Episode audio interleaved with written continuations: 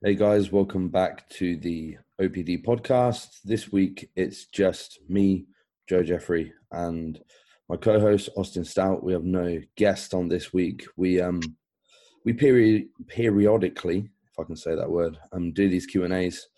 Um, we haven't done one for a little while, so Austin had the idea to uh, put a little question box out on his page. Admittedly, I haven't seen it yet. Um, don't know. Did we get many questions? Um, I put it out kind of late, so I think we have. I think we have maybe like half a dozen or so, which is enough. Yeah, I mean, sometimes when we put it out, I always am hesitant to put it out too early because there'll be like 30 questions I can't answer all. Yeah, we always end up leaving some, so maybe that's um maybe that's a good thing. Um, yeah. Before we dig in, man, um, give us a give us a little personal update of how the the off season's going because I, I did notice that you're hitting some pretty damn high weights now. Is this the, the it's got to be the most you've ever weighed? Oh, by by quite a bit. I think the most trying to think the most I ever hit before I prepped for 2019 was 230. You know, like 230 on a day where I'd had a free meal the day before or something, mm. right? I was, um, but I mean, I'm consistent. I mean, I, I don't think I've been under 240 for the last six to eight weeks. I don't think I dip under at all. So now I'm it's kind of my goal was to get over 240 and then to be over 240 on rest, you know, after a little bit lower food rest days. Mm. And now it's pretty much the lowest weight that I see is about two 242. Most of the days are like 244 or so. How much do you think um, your training style this go around has contributed to that? Because I know it's it's likely a lot less volume than you've done previously. Do you think the sort of expenditure side has helped you, or rather, you know, limiting the expenditure side has that helped you push further than previously? Yeah, I mean that's one of the reasons that I do it. But I, mm. other than I, I do enjoy it. You know, I enjoy the type of training. But you know what's funny is that it's it seems like less expenditure, but my training sessions are pretty much just as long as they were before because it takes so many damn warm ups. Yeah, and I mean also in terms of data that we have on EPOC, it seems to be driven more by intensity of effort yeah. out rather exactly. than total amount of resistance training. I think like if you were training everything to like an RP seven or eight, you could probably burn more calories walking around Aldi, you know? Right.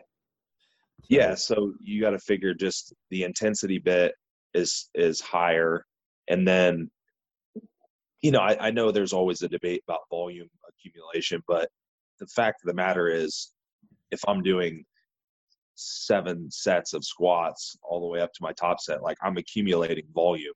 Mm.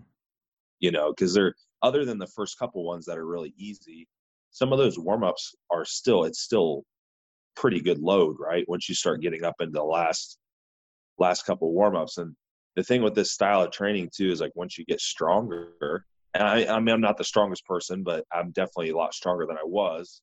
It's that, that requires more warm up sets, and your warm ups are now your working weight from before. Mm. You know, so yeah, I, I don't know. I mean, I, I definitely it's definitely less volume too just because I do train less days per week, I'm actually doing the actual three day per work yeah. per week DC split, which I don't know that many people. I don't even know if anyone does that anymore. Well, it's written that way for a reason, you know. yeah, and it. You know what though? I, I think if I was, if I was a newer trainee or intermediate, and or wasn't quite as strong, I could probably definitely do it four days a week. Yeah, for sure. Um, but now man it's and i and i choose mostly i think because of equipment selection like if i had a little more machines like plate loaded machines and stuff that i could use a little bit more that helps. But it's so taxing doing stuff like you know barbell and dumbbell exercises they're so taxing. Yeah for sure.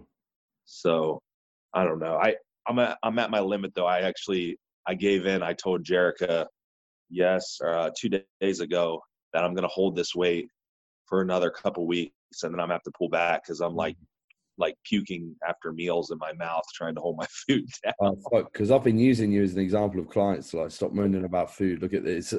now I'm gonna have to find someone But else. the same the same token, I've been I've been eating this much for months. Mm, Oh, quite a long time. I've been over I've been over six thousand calories for at least I don't know, probably probably five months. how And- lean you stayed though is unbelievable. Yeah, you know what? I, I was looking at older photos. I, I think I have a little bit, I have a little bit more in my lower back than I did, but I don't know. I mean, maybe not. It's it's hard for me to tell because because you know, like you know, when people get more muscular, they can hold a little bit more body fat but still look Yeah, as lean. If yeah that the makes body sense. composition is is different, isn't it? Yeah. So, and I and fat distribution changes a little bit, I think, but overall, it's not a lot different. I mean, then I would say I look pretty similar to what I looked like around 230 the last time. So, I mean, that's got to be that has to be some muscle. I hope. Yeah, the fat distribution thing's pretty crazy because so I got my DEXA scan at like the end of my push um, at, Uh-huh. at this point, and that came back as 18% on the DEXA, which is probably what people would consider maybe 12 or 13% in real life. Um, sure. but that was like I had 40 pounds of total body fat. Like, and if I'd weighed and I was a, uh, 257 pounds on that scan, you know, if you were 180 pounds with 40 pounds of body fat, you'd be pretty damn fat. I, well, yeah. Well, so like, how is that?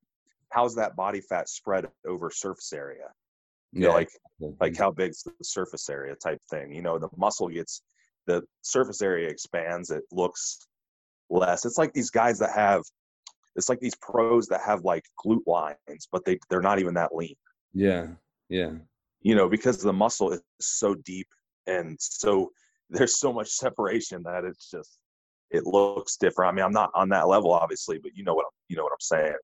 So but yeah, we'll probably just I'm probably just gonna pull back and for you know, I'm not that fat, like we said, so I don't really need to pull back in terms of body composition necessarily. But GI and uh, just get some sensitivity back. I, I would really like to not go much below like 230 if I can, mm. So I can come back up. I don't know what I'm going to do away, probably 250 or so at least. So, are you going to do a rapid pullback for a shorter amount? Uh, time? I think in a case like this, that's kind of appropriate for me just because body composition wise, I don't need to lose that much fat. And plus, it's going to give me the most immediate GI relief. Yeah, And honestly, I, uh, right now, I could tell you I'm going to start it with some a couple of days of fasting, not maybe the full day, but just like some intermittent type, you know, 16 8 windows or something. Um, and I know that'll give me some really quick relief, and I'm sure um, sensitivity from that alone will will be drastic improvement pretty fast. yeah, for sure. So, Where, where have you ended this phase on macro wise for trainer days and non trainer days? Uh, so training right now, I haven't adjusted this in about a month because I was steadily still gaining.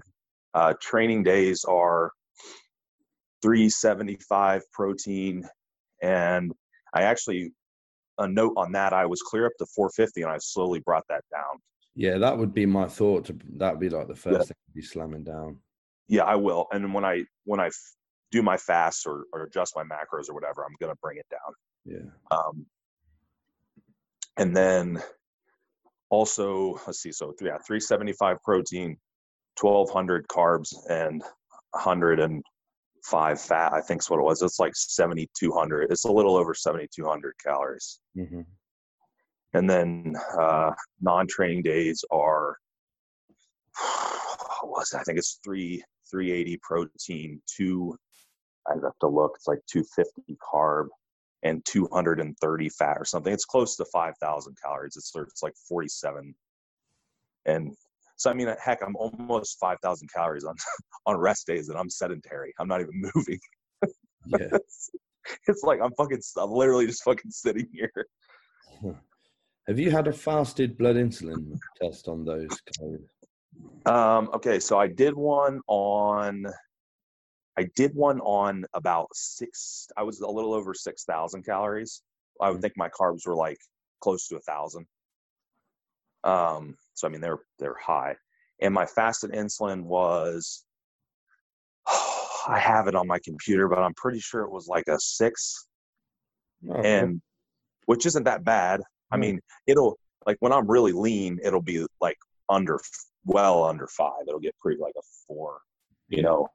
Um, it you know it might be a five and under is really good fast insulin. Like I'm I'm sure it's a little higher right now than I would like it, but I'm I'm also sure that I have inflammation. Mm.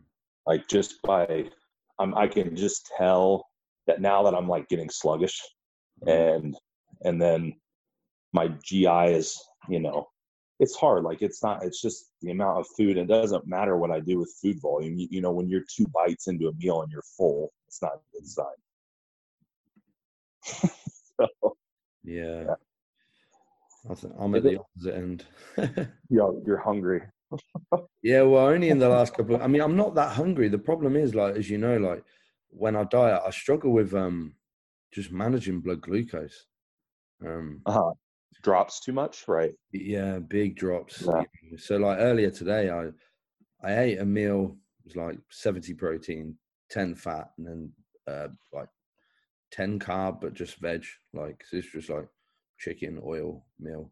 A half an hour later, I went for a walk. I must have been walking for about 15 minutes, and man, I was like sweating. I got in, took my blood glucose like 2.4. So I don't know what that is in American, but I was like, oh man. Then what can you that's do? pretty low you just have to sit around feeling shit, don't you? Like, um, but it always happens to me, man. Every time, as you know, every time I get lean, I get the nasty swings down. yeah yeah i i get them. I have to be very very lean for that to happen but but uh well you you remember talking about the refeeds and all that crazy shit that i had going on with with blood glucose levels but yeah. Mine haven't moved. Surprisingly mine haven't moved in the last i don't know three months hardly like five points. So That's good. i i, I also wonder though how good my nutrient absorption is at the moment Yeah. Do you think that's maybe what it is? You're just not. But then again, it would be in the. You would have nutrient in the blood, and if nutrient partition was down, surely that would show in the form of glucose. Yeah, it would. You would, and you you would see that, or you would see other nutrients come in the blood, like you might have like protein in the blood, or I mean, there's like a lot of ways it could manifest. But I don't know. It's it's just so bizarre. It, it's fuck. If that's the matter, I, sh- I should I should be able to diet down on five thousand calories next time. yeah, I always think about this when somebody says like, "There's no evidence for this degree of metabolic adaptation," which you know, yeah, there isn't any data. Fair enough, like, or there's very little data, but you know, look at you. Well, yeah, but but like, what subjects do they have that would be willing to do that to themselves? That's like, it's Jerica pointed out the other day. She's like, you you, you realize you've been you've only not been miserable for about a month out of the last year and a half. You're either you're either like exploding with food or you're starving. Life of a bodybuilder, isn't it? It's like, uh, that's true. Yeah, it's it, it's difficult too. You get to the point now where it's like trying to time food. I mean, my my meal's like three and a half hours away from training. I can't even eat within because you just can't fucking train. What do you And- have in your intro at the minute? Well, my intra workout's a whole meal. I start sipping it. You know, I start sipping it about 20 minutes beforehand, and I'll normally finish it up about 15, 20 minutes towards the end so I can digest and I'll be able to eat again. But it's, uh, I put in 60 grams of whey isolate and 200 grams of carbs, and then just has trace fats. But I mean, fuck, that's that's over a thousand calories. Yeah, well, I, I have similar, but 100 carb instead of 200. Yeah, it's like it's like fucking syrup. it's nice when you're dieting though, especially like I swapped. I recently swapped out the EAAs for a whole protein source simply because they're not Uh-huh. pre-digested, so it's satiating. You know, I don't really want to be getting to the gym and hungry and wanting to just gulp down this intro when I could sip on a nice actual meal. You know. Right. Yeah. Yeah. It doesn't. It it never takes away from my pumps or anything. You know, as far as like pulling in the stomach, pulling blood in. So I don't really have issues with that. Um, I think as long as you sip on it slow, most people aren't going to have issues. Yeah. So I, usually by the time I've got to my intro, I've had like 48 hours of no carb there, and I start sipping it on the way to the gym, and I'm inclined just to like chug it. You know, you get that right. that switch, like glucose. Whoa, you know that metabolic flexibility kicks in. You're like, okay, you gotta you gotta sort of tone it down. But like, no, no, no, this has got to last for the whole workout. Well, it's you know once you introduce that glucose and you then you're that kind of floodgate opens a little bit. Now you're hungry. especially with the with the protein you get that potentiated blood insulin release and it's like you know if i don't keep sipping it actually quite actively i do get a bit of like reactive hypoglycemia as well Uh huh. Yeah, you get that quick quick spike and drop. You get it's that's something I've actually done. So I've actually added move the fats around in my meals a little bit. So you know, I actually like have fats in the carb meals because they're so they're so big. yeah So everything's it's gastric a little bit. Yeah, it's a little bit smoother. Mm. Uh, plus, I mean, I don't I don't really know that there there's really no way to prevent overlap between meals when your meals are that big. yeah that's gonna they're, they're gonna overlap. Probably the really the only time my stomach it, surprisingly like my bowels are pretty regular. Everything's pretty good. So um but yeah, it's a cool cool experiment. I, I really hope that I can pull back if a nice chunk and resensitize and then be able to gain weight on a little bit less food. yeah that would be cool I hope that would be that would be ideal. But we'll see. We'll see what happens. I, I just can't imagine having to eat any more than that. Like I don't know how I could do it. how are you going to get to 300 pounds bro it's you know, it's and someone the other day told me, well, why don't you just introduce more like processed stuff into your diet or whatever, you know, or have more that it Well, that's the problem. Like you, my, I, I can only speculate, but my ghrelin levels are so low that literally I just, I had anything that I like. Like, what's something that you really like? A food. uh are you going to just say something hyper palatable like a, a Yeah. refined carbohydrate with a fat sauce maybe you know Right. Yeah, it could be anything hyper palatable. So like, like a dessert, like a dessert food or someone might like, or like a certain type of cuisine they like, Asian or Indian or or, Yeah. or whatever. Right. Okay. So literally, if I even fucking smell something, I want to just puke. like even just the smell even just the smell of anything like uh, somebody had uh, i went to the store the other day because i had to pick up a, a medication and I, I I went by the bakery aisle i just wanted to fucking puke yeah because like oh my god my body's just e- everything is gross it's so nasty so i basically just plug my nose and chew or chug Do you know. I've never got to that point in an in my life where I've not wanted to eat more. Never.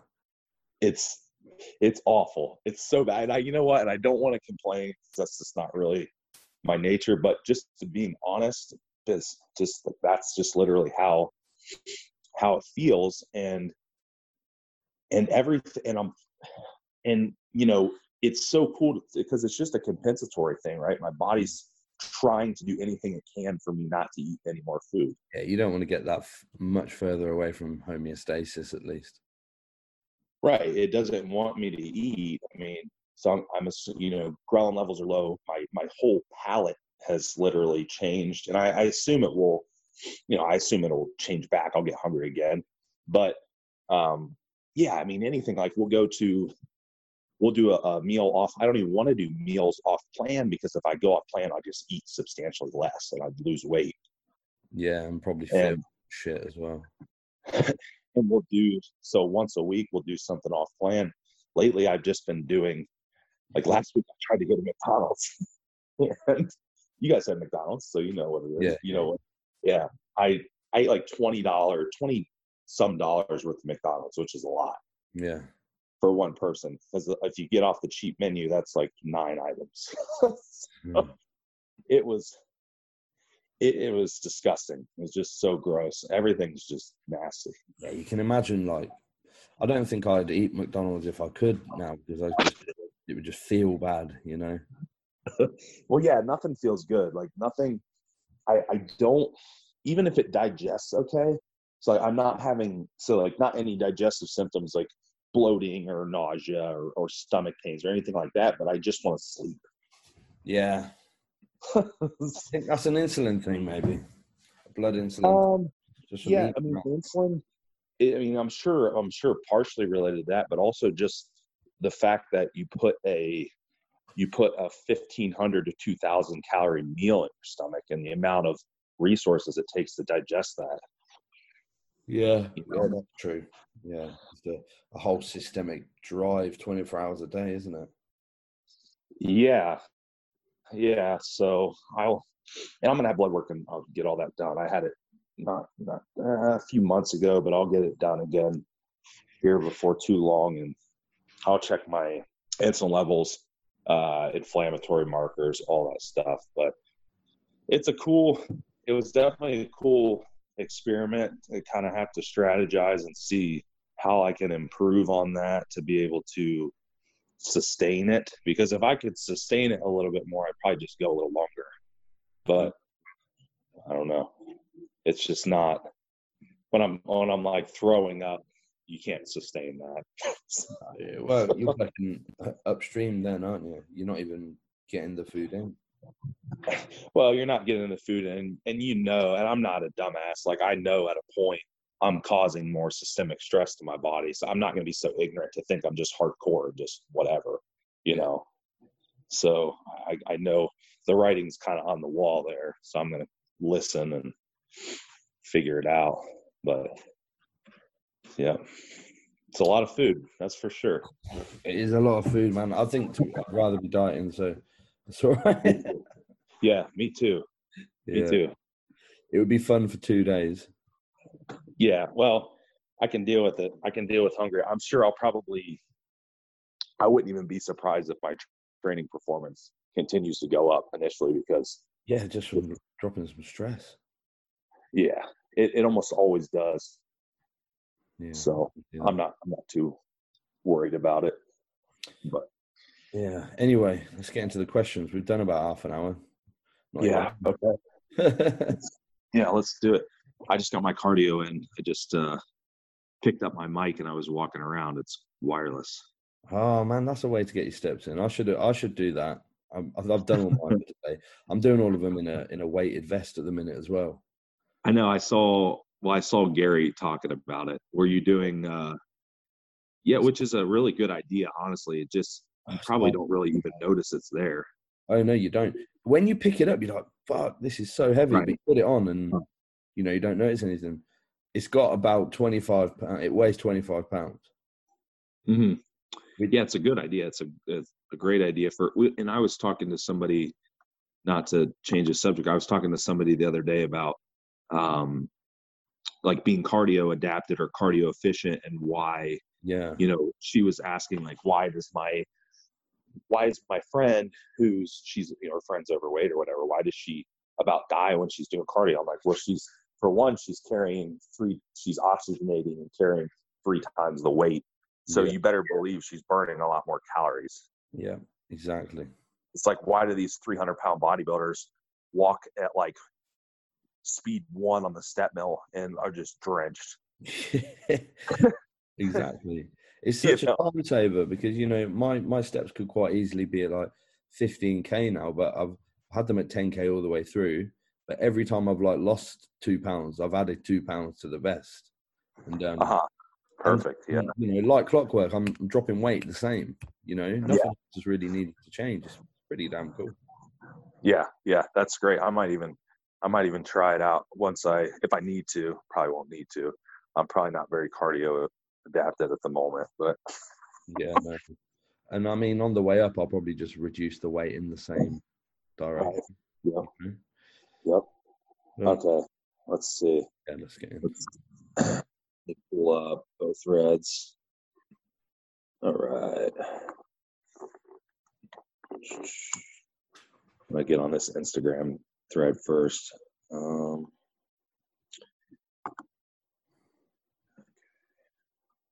first question. okay, issues or potential issues with donating plasma in bodybuilding, concerns with growth and recovery. So he likes the money aspect of it. I don't know if you guys have this here, but so or there, but we can donate.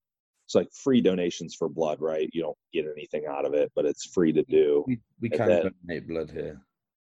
You can't. We can. We we can donate. Okay, blood, Yeah. Right. Yeah. So we we do right. So we can do it here, but we can also donate plasma, and they'll pay you for it. We don't have that.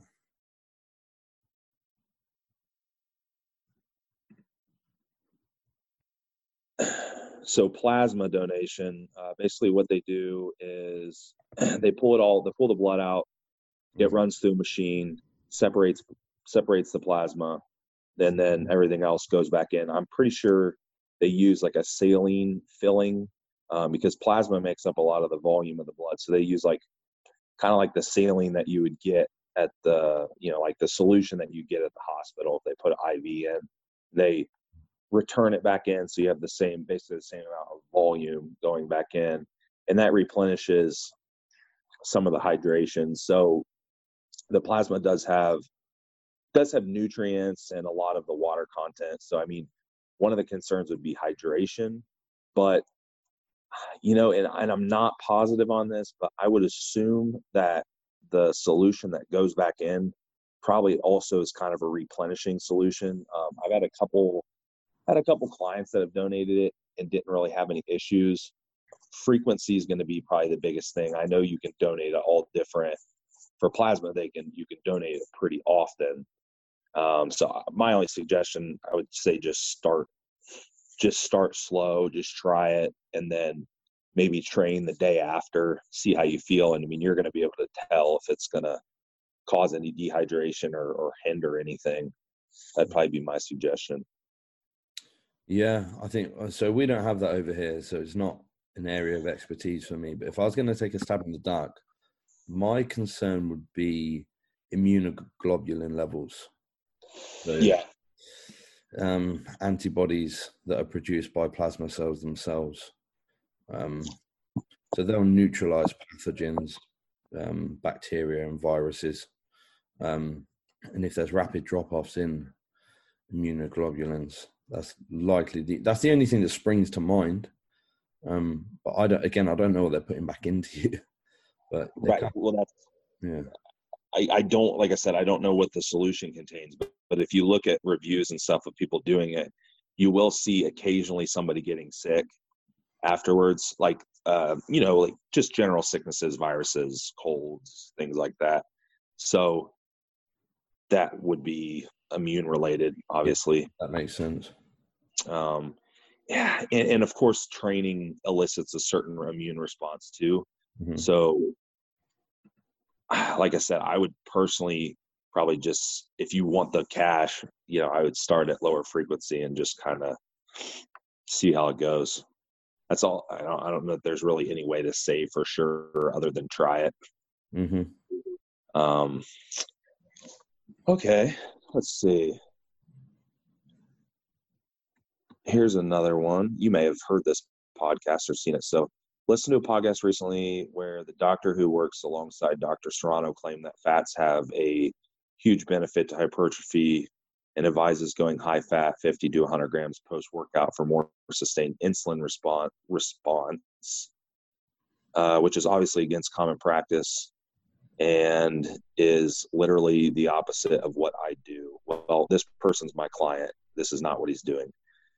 But it's just like a, one of those. Yeah, I'm not doing that. Should I be doing that? right. Well, first off, the the gentleman is I, That's.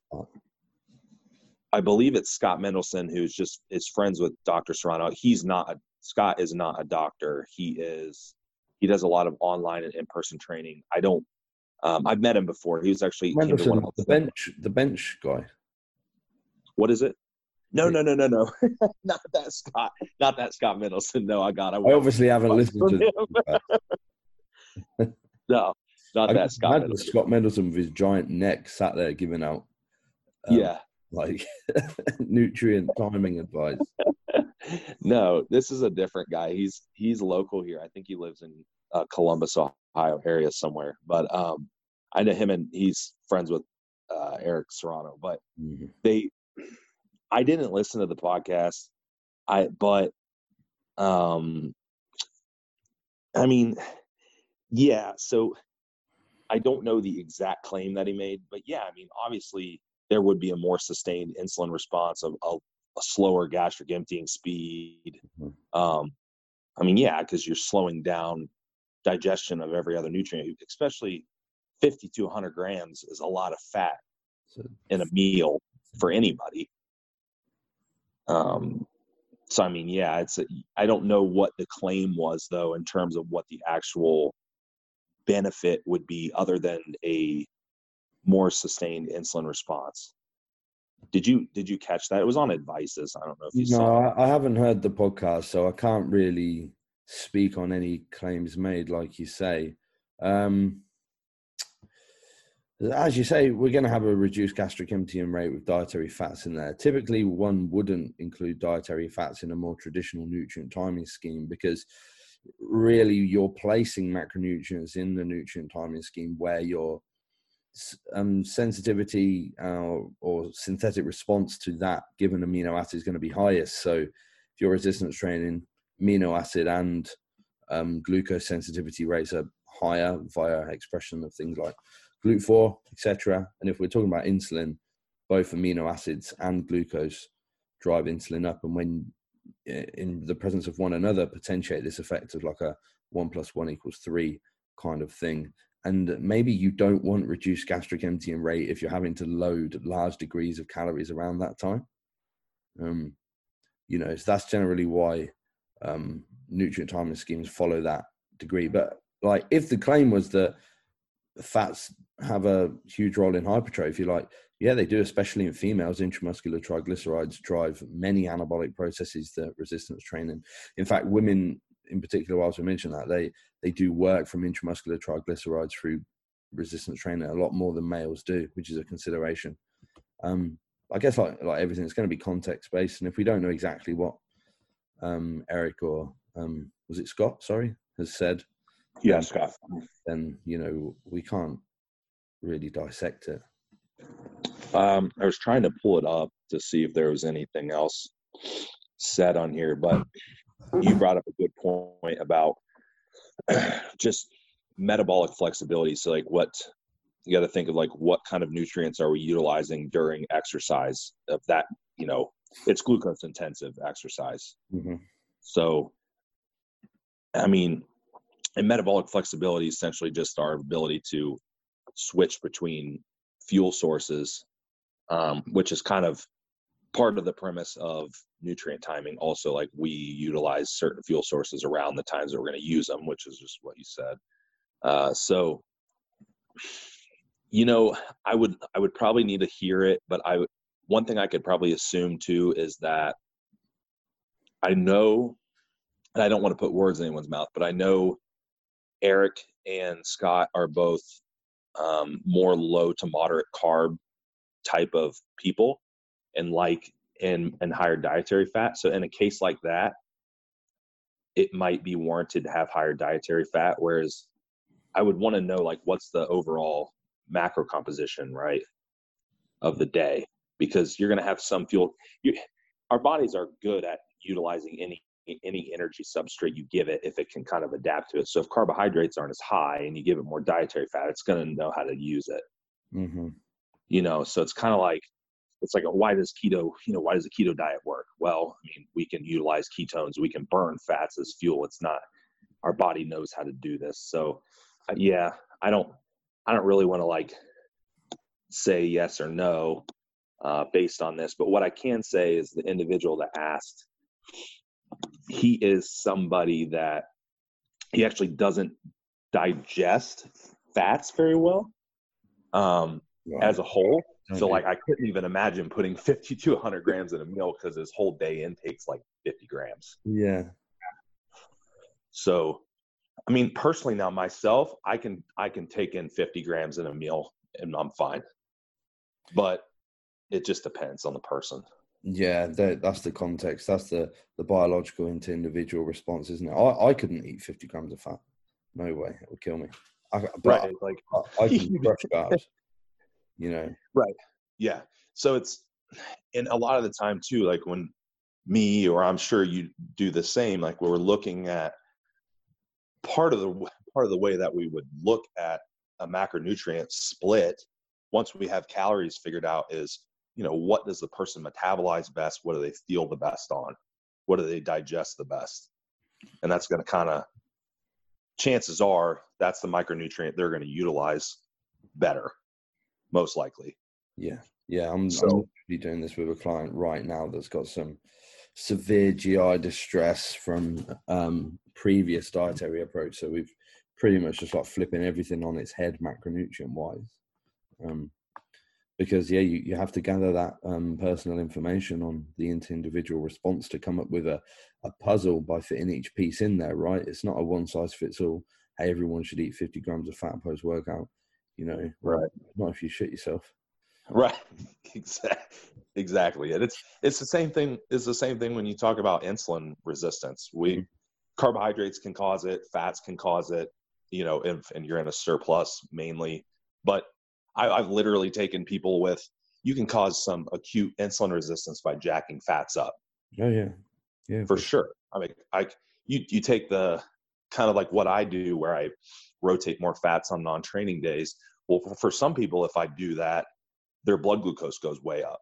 Hmm and you know so i'm not going to do that with them. So it's kind of like these it's hard to make these blanket type of statements. Um, so even if it were shown to have some hypertrophy benefit in one population that may not be the case for other people. Yeah. so. Hundred all right. Okay. Maybe i'll ask eric about it. I have an appointment with him next month. Let it for a whole month.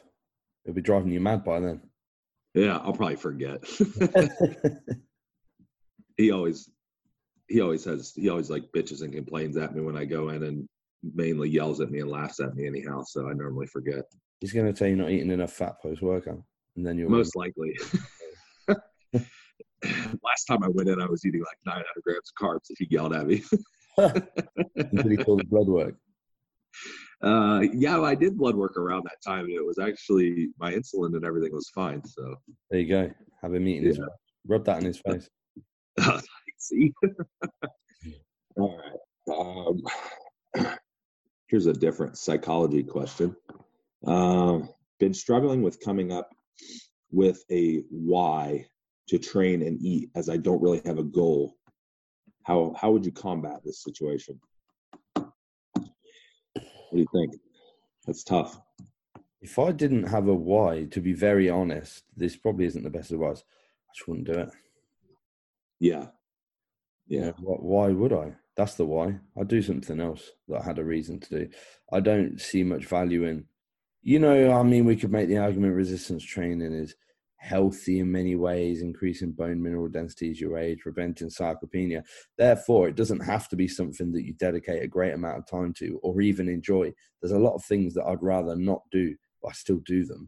You know, I don't really want to have to have a shower when I get up. You know, can't really be bothered but I don't want to stink either. So, you know, Right. there's a lot of things I don't want to do, um, but I do them. And if it's one of those things, maybe it's just a case of grin and bear it, get in the gym a few times a week, get in and get out, and go and do something else. Don't search for meaning because I think I do honestly feel like if you have to search for something like that, it, it's not there for you anyway. Yeah, yeah, no, I I agree. It's and you, your reason doesn't have to be.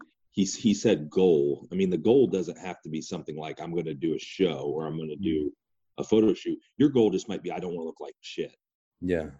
Like that's a that's a goal. I mean, that's that's a you know I talk to you, you see people that look granted there are a lot of people that go to the gym on a regular basis that don't look good and they never improve but there are there are people that go that like I would take my mom. I'm gonna use my mom as an example. She does a little bit of resistance training at home. I give her some stuff to do.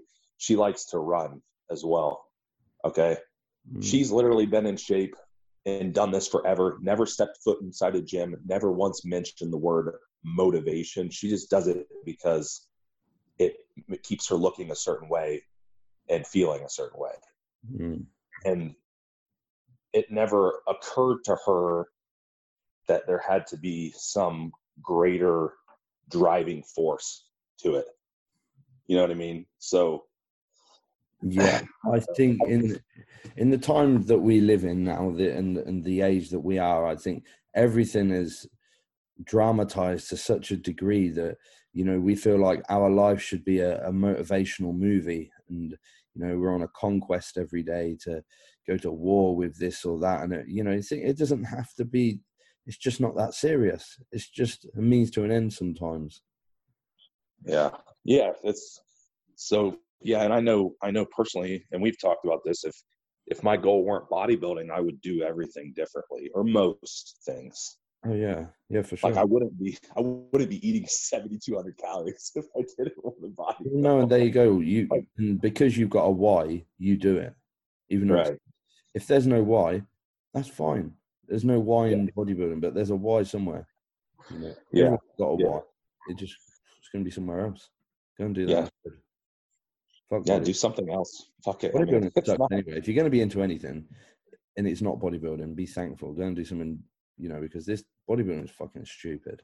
At the end of the day, it's yeah. I mean, there's so many. Like, if you pros and cons list is, and even if even if you do keep yourself quote unquote healthier. I mean, still just the amount that you pour into it over the years emotionally and physically and the time and everything.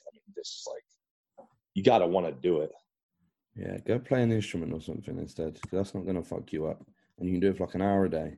Then not have to think yeah. about it again. And maybe go. Think it's really cool. People, you say I'm into bodybuilding, they're like, mm, "What? A bit weird." You say like, "Yeah, I play the guitar." They're like, "Oh, cool." You know? Yeah, and you can also play the guitar and uh, do some and go for a walk three times a week, and you'll probably be good to go. Yeah, eat nutritious food, resistance train a few times, and then go to some yeah. night at the weekend and rip out a wicked solo and have the ladies drawing over you. You know? Yeah. How much better? Yeah, because you're gonna you're gonna probably get a lot more a lot more uh, attention if you weigh 170 pounds and not 270 pounds. Oh yeah, for sure. And you'll be able to, you know, walk to their house without wheezing. You can have a few drinks if you want. You don't have to bring your Tupperware. you know, these people it's weird. You know. Yeah, yeah. It's what yeah, we, I mean, what we've got to here is that bodybuilding is a fucking waste of time. So, like, dude, you're lucky. Go and do something else yeah don't do it. It's and and i tell they're like well you you coach bodybuilders. Yeah but i also tell people if they don't want to do it don't do it. Yeah. It's not it's not a it's not a difficult concept to grasp. I me if there's something else you didn't want to do you wouldn't do it. I mean i think it's and we i talked about this with uh lauren on that episode. It's an identity issue too for mm. people. Like they they that's what they identify their life as and they don't know anything else. Yeah, and that's quite a dangerous path to go down, I think. That could be a dangerous type of mindset with anything, really. I mean, um, kind of an exaggeration, of course, but I mean, I've heard just you, you know, and you you hear about just people that get so ingrained in, we'll call it a hobby or a lifestyle or something that they do, and it causes mental we'll call it mental issues, causes issues at home, causes all kinds of problems. I saw a I saw a story. It was about different people that got hooked on different hobbies. Like one guy collected um, collected playing cards, like different types, like Pokemon and things like that, right? And he literally just went all over, spent all his money, wasted all his time, fucking ruined his relationship with his wife, like all kinds of crazy shit. And it's just a dangerous it's a dangerous behavior when you can only identify with one thing in your life. I think that's my point. Yeah, I agree with you entirely, man, for sure. Yeah, when what you do becomes your identity, because inevitably anything can happen. You know, we could anything could happen to us both tomorrow where we couldn't resistance train anymore. Yeah, you're right. Anything. It's you have to. It's it's hard to fathom that, and you don't want to think that way, but you know you have to. You just have to be ready for anything. It it happens. There was a, a coming on three years ago now. My dad was getting out of bed one day. He slips like four discs in his back, paralyzed from the waist down like that. Yeah, you know. And what are you going to do then? Yeah, crazy. That's yeah. And we're not talking about some fat old bloke. Like my dad was healthy, was cycling miles and miles and miles through the week. You know. Yeah, exactly. can happen to anyone. Get hit by a car tomorrow. Uh, the craziest one. How's this? The guy in the bed opposite him at the specialist hospital was um was this like 19 year old kid, and um he was walking along reading a text on his phone, and he tripped up the curb and cracked his chin on the curb. Uh huh. And that's him paralyzed. The only thing that moves now is his eyeballs. Fuck. Yeah. For Fuck. the rest of his life. Fuck. I know. Don't look at your phone when you're walking. no shit. I've actually, uh, I've actually thought about that a couple times. I looked at my phone. I always like, well, I need to pay attention. You see, you oh, see those videos, people like falling into the sewer and shit. like, disappearing down a manhole. Yeah. yeah. Wow. Yeah. yeah it's crazy, yeah. man. Just takeaway there is if you don't want to do it, don't do it because you only really get one shot at this life. So, you know. Exactly. Imagine if that happened tomorrow and you'd be thinking, fuck, did I waste all that time trying to love bodybuilding? I never fucking liked it anyway. Yeah. Yeah. I mean, and we don't say this to if you do like it, then do it. Right. But if you don't, don't do it because it's, I know when social media blew up so much, there's all these people competing and they compete once, maybe twice, whatever. And I, I could just like I've literally said this to clients too. Do you actually like competing, or is it something you feel like you need to do? Mm. Mm. You know, and how are you from? Yeah, yeah. It's I mean, and yeah, there are, and you can tell the type of person that loves bodybuilding, but mm. you can tell the type of person that does it because it's their identity, or they they think they have to do it to be able to stay in shape, or or whatever it is. And those types of people that do that, they normally have more mental anguish towards it. They normally end up with more health issues, you know, all that shit. So, mm. yeah, yeah. Anywho, let's go to the next one. Uh, gaining fat, uh, gaining fat quicker than I planned post diet. Uh, this is non-competitor.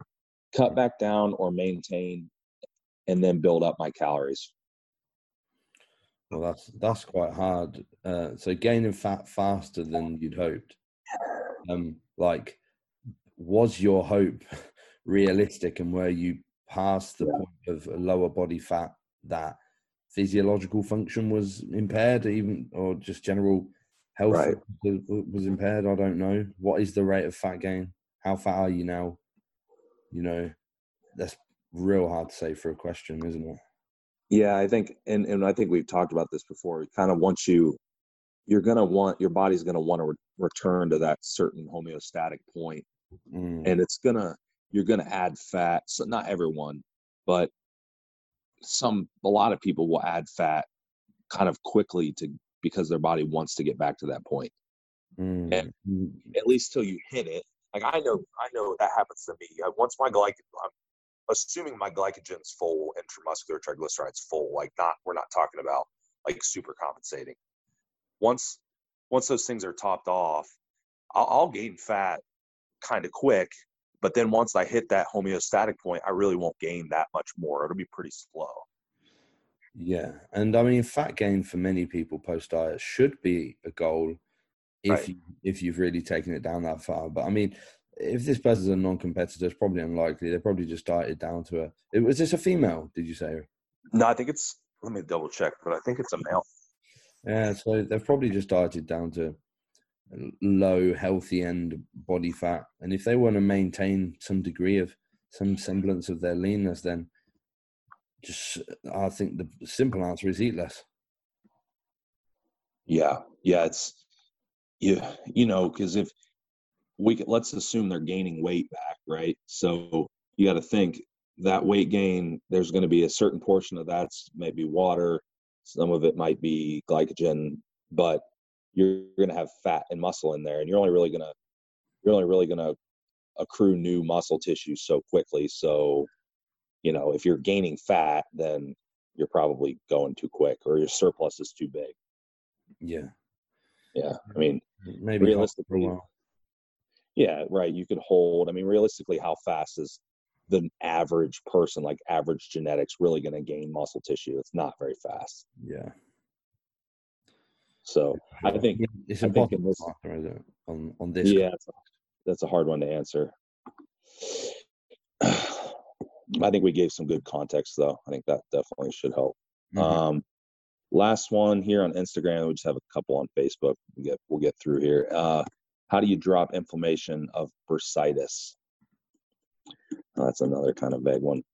Mm. Um, bursitis, so bursitis being inflammation of the bursa, so bursa sac and the joint. Um, I mean, I think pretty much any. There's a couple things like any type of joint issue that's inflammatory. So tendonitis, bursitis type. There's going to be, unless you have like some autoimmune issue like rheumatoid arthritis or something. I'm pretty sure it could cause that those type of things. But let's assume that that's it's nothing like that.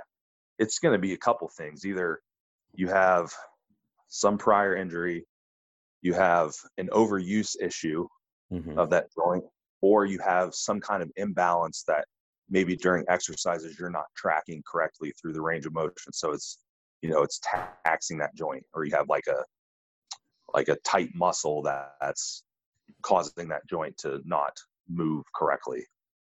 Um, so I mean, I would try to just figure out for one, you got to just eliminate whatever whatever's causing. I mean, overuse is probably the most common thing. Like if I look at someone that has your general person that has a joint issue, I can normally look at a muscular imbalance and, Mhm. and like in like in their posture. Like a good one is shoulder issues. They might have they might be uh, like an anterior rotation of the shoulder, like they're hunched over, and they have pretty weak rear delts and traps and things like that. They have like a weak upper back musculature, or they just have very tight pecs that pull them forward. And of course, now now their shoulder capsule is not positioned correctly. Now when they bench press and they do overhead presses, lateral raises, like pretty much anything, they're gonna have start having shoulder pain. Yeah, And it's just like basic, it's just like basic stuff. I mean, you can look at people that like if you have any severe muscular imbalances, then you're gonna probably end up with that's probably gonna cause some joint issues down the line somewhere. Yeah. Usually. Mm-hmm. So I'll put on. Um, I'll use your example there, like shoulder bursitis. So if you've got inflammation of the bursa, let's say just above the the glenohumeral joint, something in the shoulder, right? Um, maybe you want to, like you say, look into resistance training performance as well. So, I mean, the shoulder's are a good example. We could say, how do we, uh, as as bodybuilders, maximize muscular force output but minimize joint forces? So, um, uh, easy example: reduce the moment arm to the to the humerus from the pec, right? So we could uh, drop anything involving holding dumbbells or barbells in your hand um, whilst you correct the issue, and, and swap to just cuffed above the elbow work. You know, you can generate the same muscular force output on the pec, reduce the joint force. Um, similar thing with like a lateral delt raise. Maybe you cuff it at the forearm rather than holding a dumbbell in your hand, or increase the stability to pull down inertia, for example. So again, lower joint forces. Um, that's what I'd look at training wise. I think NSAIDs is the is the common prescription, but I mean I run as far away from them in bodybuilding as I can for the most part. Uh, apart from in the elderly, it seems to be of benefit to hypertrophy. Um, maybe just from their inflammation being over that inverted U curve of response. But uh, yeah, um, I wouldn't recommend going the NSAID route. Rather, just correct the issue driving, or rather, correct the cause driving the issue. Still there? I'll probably. Yep, I got you. I, I, was. I have myself muted, but yeah, I, I like to do something similar. I like the cuffs as well. I think that's a. I don't. I don't even know if he said. No, he just says bursitis. He doesn't even say what joint. Yeah. Um, well, common one's the knee. If that's an issue, you know, here's another example: occlude. Right, occlusion. Anything yeah. like this is an example where occlusion training would work. Tempo training would be appropriate. Slowing things down, like stuff like that. Like cuffs work awesome if you have elbow tendonitis or issues like that, because again, you're not gripping it. You're not even moving the elbow joint really at that point. You know, so yeah, there's no elbow flexion if you're cuffed above the elbow. Yeah, right. So I mean, anything anything that's just going to put less is going to tax that joint less. I mean, that in and of itself is going to reduce inflammation, and then from there, try to figure out where you know, like where the imbalance lies, like why is that one specific area flaring up? Um, and then that should that should do it. Yeah. Let's see. All right. On face, oh Jesus, we have one from Gary. How long is it? the podcast in itself. Does it has an A. Does it? Is it English? kind of not really it's it's hardly legible but i'm gonna i'm gonna try it um he says Gazic. looks like there's look looks like there's two questions maybe okay i'm we'll, we'll give it a try i'm yeah. quietly proud of my junk but if i'm on the gas i'm assuming that's on the sauce why do i get amazing morning wood?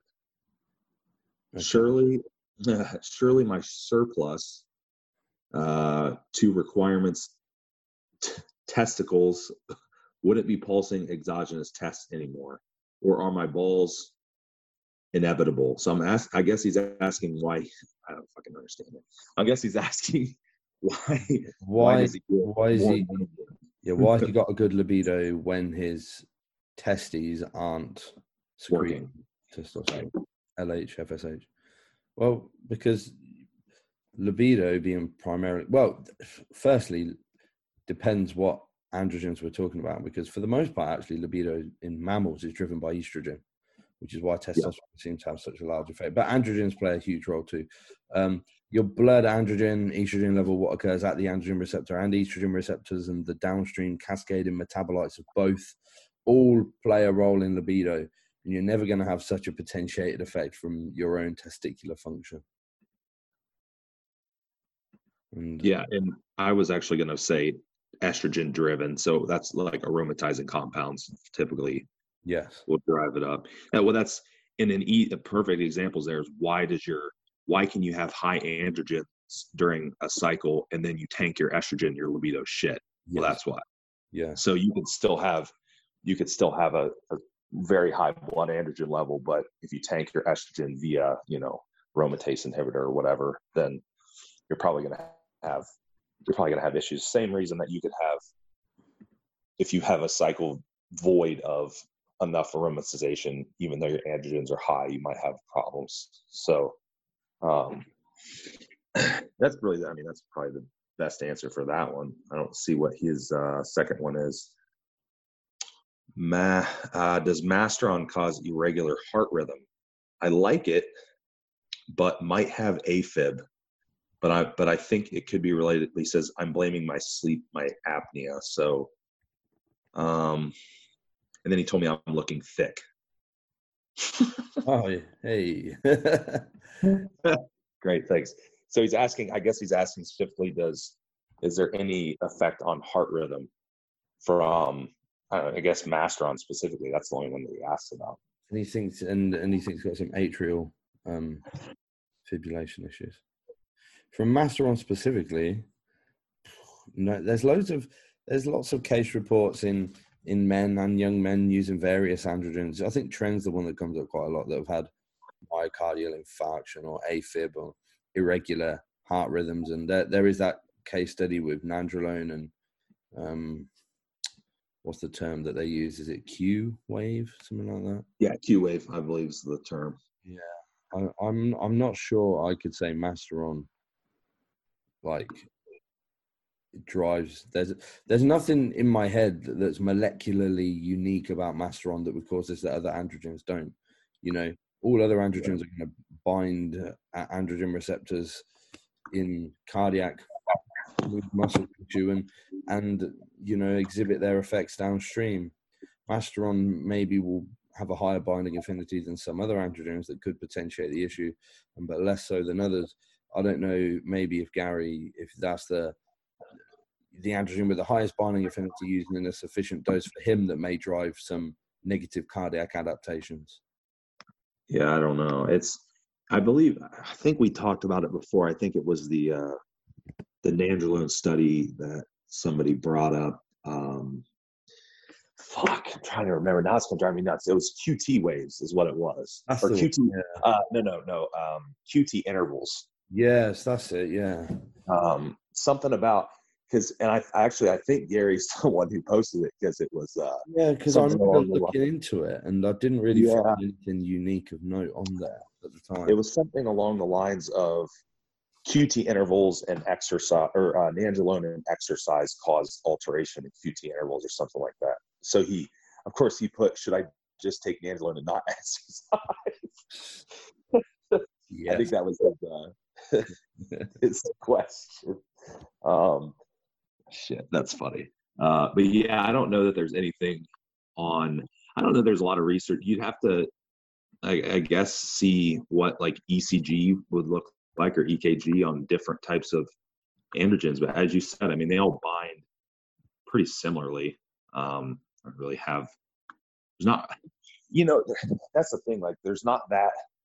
There's not as much difference between how these drugs act as people think no, once they yeah. once they bind it's they yeah they do have some different properties but they're they're not like drastically different like people make it out to be No, no. I always use that sweet shop analogy. It was like they all taste different, but you know, they don't really. right right They all do the same shit for the most part. Um, They- they have some unique, you know, obviously each each molecule has some unique cascading effects and based on what they're derived from, etc. But you know, it still all initiates with the androgen itself binding at the androgen receptor. right. Yep. Yep. Let's see. Last one. We'll get it. So we did get through them uh last one. For a natural athlete how can i achieve more muscle hardness without taking any estrogen blockers besides obviously building more muscle eating more broccoli i have no idea Eating more broccoli. How is that Is that- obvious? Maybe DIM. Maybe that, that's what I was going to say. Is it because of higher DIM content? Oh, obviously, eat more broccoli. What? It has to be. or maybe he's just being. Maybe that was like a some subtle humor he threw in there. I hope so. That was Yeah. great.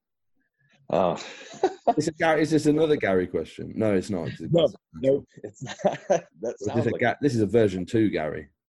This, is this sounds like Gary. Matty Gary. That's funny. Muscle hardness, though. I mean, just To get leaner. yeah, just get leaner. I mean, you can. There's, fuck, I don't even have to say it. I mean, there's a million examples of natural athletes in incredible condition that are hard. It's not. They, I, I know people attribute like like DHT compounds and that to extra hardness, which they might they they do give like a certain cosmetic effect. Like and you might have like certain things that help with vasodilation, kind of give you the more vascular look. But I mean, it's not there's plenty of natural athletes that are just fucking like granite. Yeah, just get bigger, get leaner. That's it. That's all you can do. And, and I wouldn't bother with if we're going to go down the DIM route. Like, It's not going to do anything. No, no, it's not going to do anything. Um, and it's not, and for that matter, blocking estrogen in general is not really something I would explore for fat loss um, up until maybe like right at the end before a contest, maybe. Yeah, yeah. Well, I mean, it, estrogen can play a role in liberating, especially stubborn fatty acid areas. So, like, there is efficacy in bringing estrogen down, but you know, as a natural athlete, well, fuck, it's coming down anyway. But so is your androgens. Um, yeah, I mean, your your estrogen level. Pretty much every male is going to have low estrogen by the end of a contest prep or a hard dieting phase. That's mm-hmm. natural. Mm-hmm. Yeah, because you're not aromatizing. You can't aromatize like a total T level of 100. You're not going to have a whole lot going on. Mm-hmm. so, yeah. yeah. It's going to suck. yeah. Yeah, definitely. But that's looks like the last one. I think we got them all. Sweet. That was pretty good, man. It was a good, uh, good selection in there. Some some interesting questions. Cool. Yeah, man. I uh, I think we're good. We'll try to get. I had a couple guests that I was considering. Um, I don't know if I wanted to bother anyone. That was a couple people that were doing the Arnold. I don't know if I wanted to bother them until after they're hmm. they competed. So maybe have some good guests on. What do you think? Do you have any predictions? Um, well, I mean, we spoke about it, didn't we? And um, it's a very, oh, yeah very interesting. Do you know what? I'd love. I like. I've got dreams of Johnny Jackson walking out and looking amazing. you, why? Because he's because he's old. I don't know because it would just be so bizarre. Oh, I love that. Yeah, I would think it. I, I love that mentality too. Just somebody, just somebody uh, like that comeback story. You know, like somebody just shows up, like what the fuck. Yeah, and you, you know, yeah, he walks out with those giant traps hanging over his head, and you're just like, "What the fuck?" you get uh you get the one the one guy it's his last year and he just and he's just on like 14 grams a gear he just yeah he doesn't give yeah that's it does anyone actually know what Ramy looks like it's hard to say he's he's so he's structurally he's so imposing that it's like he he's just got to be close you know what i mean he's just got to be close to 100% and mm-hmm. he's going to be he's going to be tough to beat because I mean, structurally, you're comparing him to other front runners like William Bonac. I'm pretty sure he's doing it, isn't he? Is he not? No, he's not doing it. Is he not on the list? Fuck, I can't remember. Um, I mean, that's a name I'll probably skip over. I'm not that interested. But I mean, who? I mean, who is structurally as big as him at all? There's like nobody. No, there is no. It's just he's just got to bring it in you know, bring it in real crisp. The competitor list is, I can tell you. Um, did you see Dexter's lat? He announced this will be his last Olympia. Yeah, man. Sad. yeah, he's got. he's doing it. Dexter's going to be there. Um, yeah. So, man, Dexter. Try other big names. Uh, Cedric will be there. He's always soft. Yeah. Most well, yeah, that's what it, it annoys me because I love Cedric's look. Yeah, his it you can't, his physique is just incredible. Like it's just it's amazing. Um, oh, Rolly. Yeah, Rolly's going to be interesting because he's just consistently getting better, but but a lot better. Yeah, the only thing that the only thing that is difficult in this situation is doing the Olympia and then coming back and doing the Arnold. Yes. You know, so I think that gets a little tricky. There's other Lionel Beyeke, he's always soft. Max Charles, he's he's probably maybe top six if he's lucky on a good day. Yeah. He, Steve Kuclo, Johnny Jackson, Dexter. I think Joshua Steve be a bit of a, a, dark horse. Yeah, he could. He could sneak up there. He's pretty big. He's pretty uh, big imposing guy. Josh yeah. Lenartowicz, he's his structure is huge. Yeah, he's in there. Victor Martinez, he's oh yeah. Him and Johnny, him and Johnny will be together in the last call out. Back, yeah. Yeah, Patrick Moore will sneak up there. He'll be up there. Sure. That that new guy, yeah. Akim Williams and Sergio Oliva could be. Yes, Yeah, Sergio's looking real good. I saw some. Yeah, um, there's some of those new pictures of him the other day, and he was looking crazy. yeah, yeah. He's got he's got good structure. He's got really good muscle bellies. He could he could definitely sneak in there. Uh, I love that. I, I was um, oh, what podcast was it? Uh, Fouad's that um, Sergio Oliva Jr. was on, and and Fuad goes, "Oh, what? So what's like a normal test dose for for a pro?" And he says, "What for me?" Like, yeah, and he's like, "No, two grams." I was like, that's what he said. "Yeah." I was like, "Oh shit!" He just straight up come out with that. Damn, No, two fair, grams. fair play for just saying it. Yeah, he's just honest. I, I I wonder.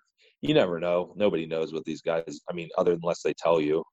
Yeah, no. Well, that's probably higher than a lot of guys are using. There's probably less than a lot of guys are using as well. But I like, even if that's just what he's doing, he just he just said it. Yeah, yeah. Two grams plus whatever else. Yeah, Running like five, four or five grams going into the show. That's what. I'm, yeah, I'll I'll try it, man. After this diet, we'll see what happens. Well, you you would be able to to handle it though. Like I think just from a tolerance level, there's Yeah. just like, but you know, some people they genuinely probably look worse. They would be, uh, so most people probably. yeah, they would just fucking their body would just fall apart. Yeah, yeah, I agree. Yeah, But hmm. yeah, so I guess we'll see what happens. But we'll cut it here. I gotta I gotta get back to work. Yeah, I'm gonna uh, eat some yogurt and uh, go to bed. You know that one meal you look forward to all day when you're dieting. Is it that? Is it this one? Yeah, so I've got a big tub of yogurt, mix some casein in it, make it nice and thick, some dark chocolate in it, and I am I'm gonna sit down in, in my little eating spot with my with my spoon that I like every night and say, Jazz, don't talk to me. let me let me concentrate on Do you so? Do you do um unflavored Greek yogurt, like just plain? Yeah, yeah. And then I'll mix a big load of um That's how I do it. yeah. It's, it's so good, so fluffy. It's like a hundred gram protein meal, so it keeps me satiated through the night. I do try and Mm. get a big whack. I've been moving protein up quite a bit actually. Um Uh-huh. closer to four Yeah. most days now. And um Yeah, key. with the deficit. Well, you've got it all going on. You've got your weighted vest, higher neat levels. You've got your um, higher thermic effect of food. Fucking killing it. I know if I don't wake up shredded tomorrow, something's wrong. See, tomorrow's Friday. We could have you ready by Saturday at least. Just pull water. Well, I I was hoping to be ready by tonight, ideally, you know. I'll just have the casein yogurt and, you know, the thermic effect. Pop a couple of DNPs. Do you know what? I found like a pack of DNP at the back of my um cupboard the other day. I was like, let's put that back there. Yeah. Oh, I do. You could. You could uh, make. You should make a transdermal that you line Oh, the yeah. inside of your weighted vest with. It. oh man, yeah, your transdermal, your him being DNP mixed with the weighted vest, bro. If I'd survived the dog walk, I'd come back shredded. Dude, you would imagine how you'd fucking soak through the weighted vest sweat. yeah, no matter what you're wearing, no matter how cold it is, you'd be done. Okay, we're done. All right, man. Yeah. Um, thanks for listening, guys. Thank you for the questions as always. Um, we will catch you guys next week.